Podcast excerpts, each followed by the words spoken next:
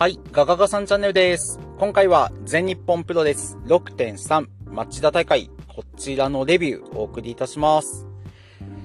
じゃあまず、試合の前に、てか本当に試合開始前、バックステの話なんですけど、あの、永田さんの前に、ホンダが現れまして、で、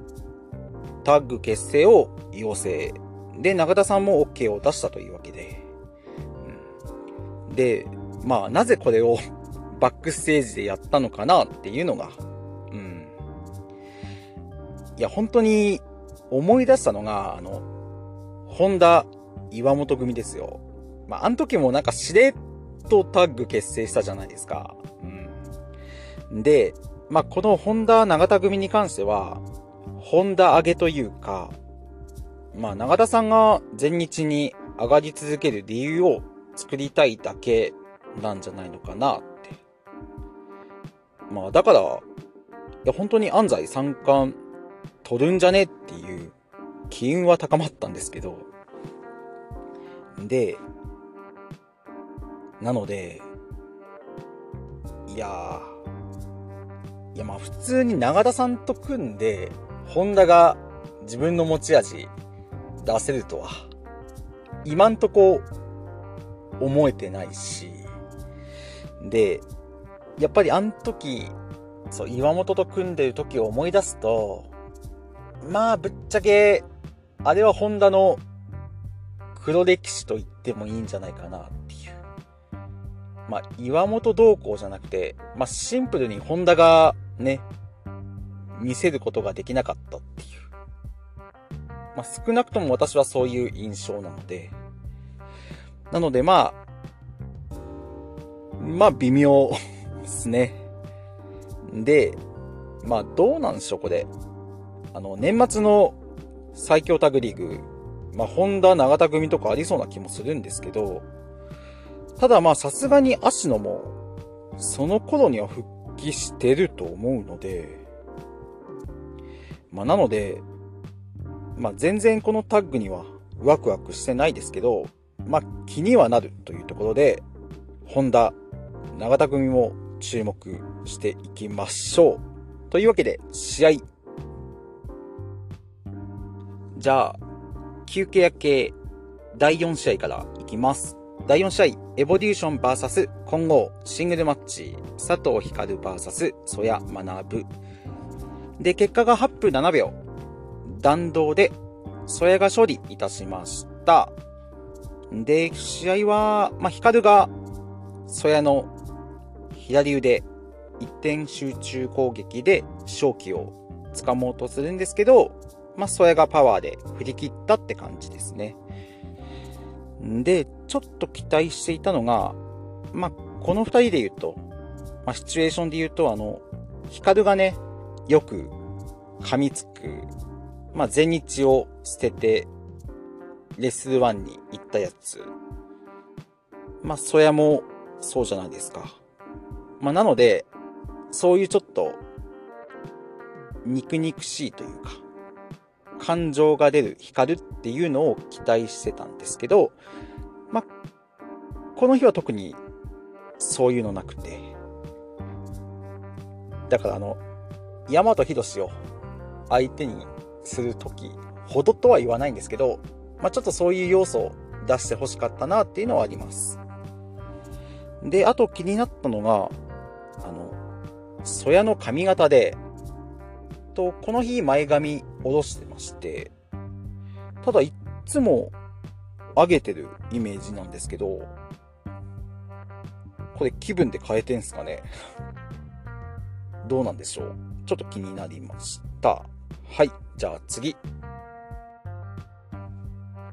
第5試合です。新日本プロレス VS ブルーマーダーズ。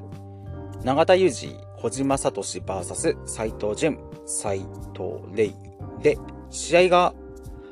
11分25秒ですね。バックドロップホールドで永田さんが順に勝利いたしました。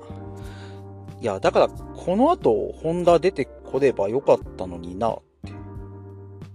次、試合あるし。やっぱちょっと思っちゃいますね。で、まあ終盤ですね。えっと、斎藤兄弟が、えっと、マーダーバッグを取り出したところ、スワマが現れまして、で、斎藤兄弟が気を取られているところ、コジがラリアットでレイを排除して、で、長田さんがアビセゲリからのバックドロップっていう、まあそういう流れでした。で、あと、そうっすね。あ、そう、あの、ジュンが、あの、束ねた髪をほどくシーン、後半あったんですけど、あれいいっすね。あの、コジがサポーターを取るみたいな。まあ、終わりに行きますよ、みたいな。いや、これほんと順続けていってほしいなと思いました。っていうのと、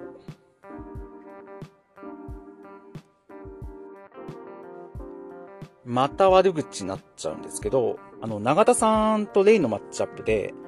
えっと、レイのボディアタックを永田さん一応受けるんですけど、まあ、当たる全然前にもう後ろに倒れるやつというかいや、こういうのやるぐらいなら避けちゃえばいいのになって。まあほんとちょっとしたところなんですけど、気にはなっちゃいましたね。はい、じゃあ次、セミファイナルです。えっと、We Love 町田スペシャルタッグマッチ、石川修司、武田正史 VS 本田隆起、小玉祐介です。で、結果が11分4秒、リバース U クラッシュで武田が小玉に勝利いたしました。で、この試合こそですよ。まあ、期待していたのが、ホンダだったんですよ。で、その理由が、あの、これ、全日本プロレス TV にもまだ残ってると思うんですけど、あの、全日本プロレス解体新書あの、ホンダのインタビュー会で、で、ホンダがこれまで見た明治愛に、この石川と武田のデスマッチヘビーを上げてまして、まあ大日本なんですけど、で、まあそんな二人がやっぱ相手なので、ホンダのね、ちょっと、いつも以上の奮起というか、っていうかまあ、ホンダのハードコア要素っていうのを期待してました。で、それこそあの、足野と昔テーブルクラッシュ大田区かなやったじゃないですか。で、あの時のテーブルへのファイナルイベントがめちゃめちゃ良かったのを覚えているんで、まあ、この試合もちろん通常マッチなんですけど、ワンチャン出してこないかなとか思ってたんですけど、まあ、特にそういうのはなかったですね。まあ、強いて言うとあの、武田がハサミを持ち出した。で、ところがまあ、通常ルールから外れたっていう場面だったかなと思います。で、他にも、そう、ホンダと石川のラディアットの相打ちですね。いや、これは、おうってちょっと声が漏れる感じですげえ良かったなと思います。はい、じゃあ次、最後、メインです。と、原点回帰、王者の魂、スペシャルタッグマッチ、宮原健人、青柳優馬 VS 諏訪間安西優馬で、まず、まあ、入場ですね。三冠挑戦が控えているとはいえ、まあ一番最後の入場が安西というわけで。で、この絵はすごい良かったなと思います。で、あと印象に残ったのは、安西が、青柳にかな、フロントスープレックスで投げるんですけど、その後、続けざまに、スワマも、青柳にフロントスープレックス決めまして、まあ、この連続攻撃というか、この安西スワマ組っていうタッグの可能性っていうのをこのシーンでね、感じさせてくれたなと思います。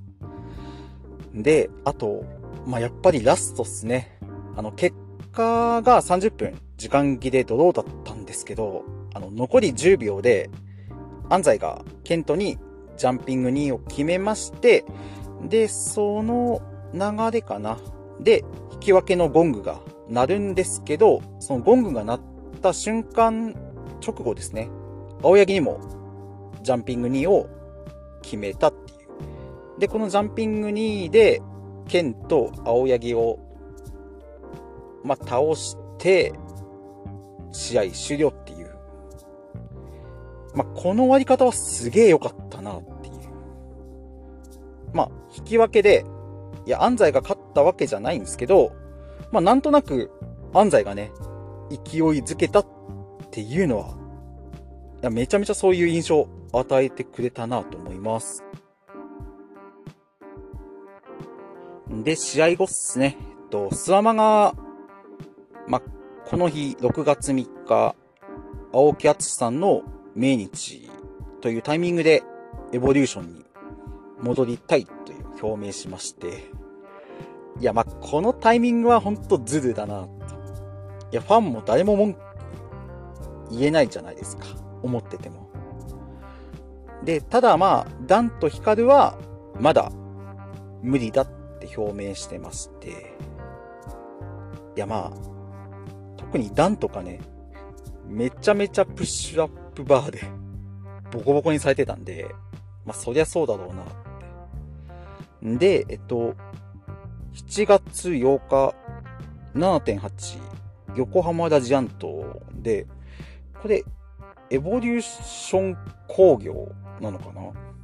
まあ、とりあえずこの7.8で何かしらのね、結末を迎えることになりそうで、で、そう。このスワマとヒカルダンのやりとりも、ほぼバックステで、いや、ほんと何なんですかね いや、ほんともったいない。うん。というわけで、まあ、この町田大会、ね、新しいストーリーが動き始めた、そんな大会だったなと思うので、これからも全日、目が離せませんね。というわけで、以上、ご清聴ありがとうございました。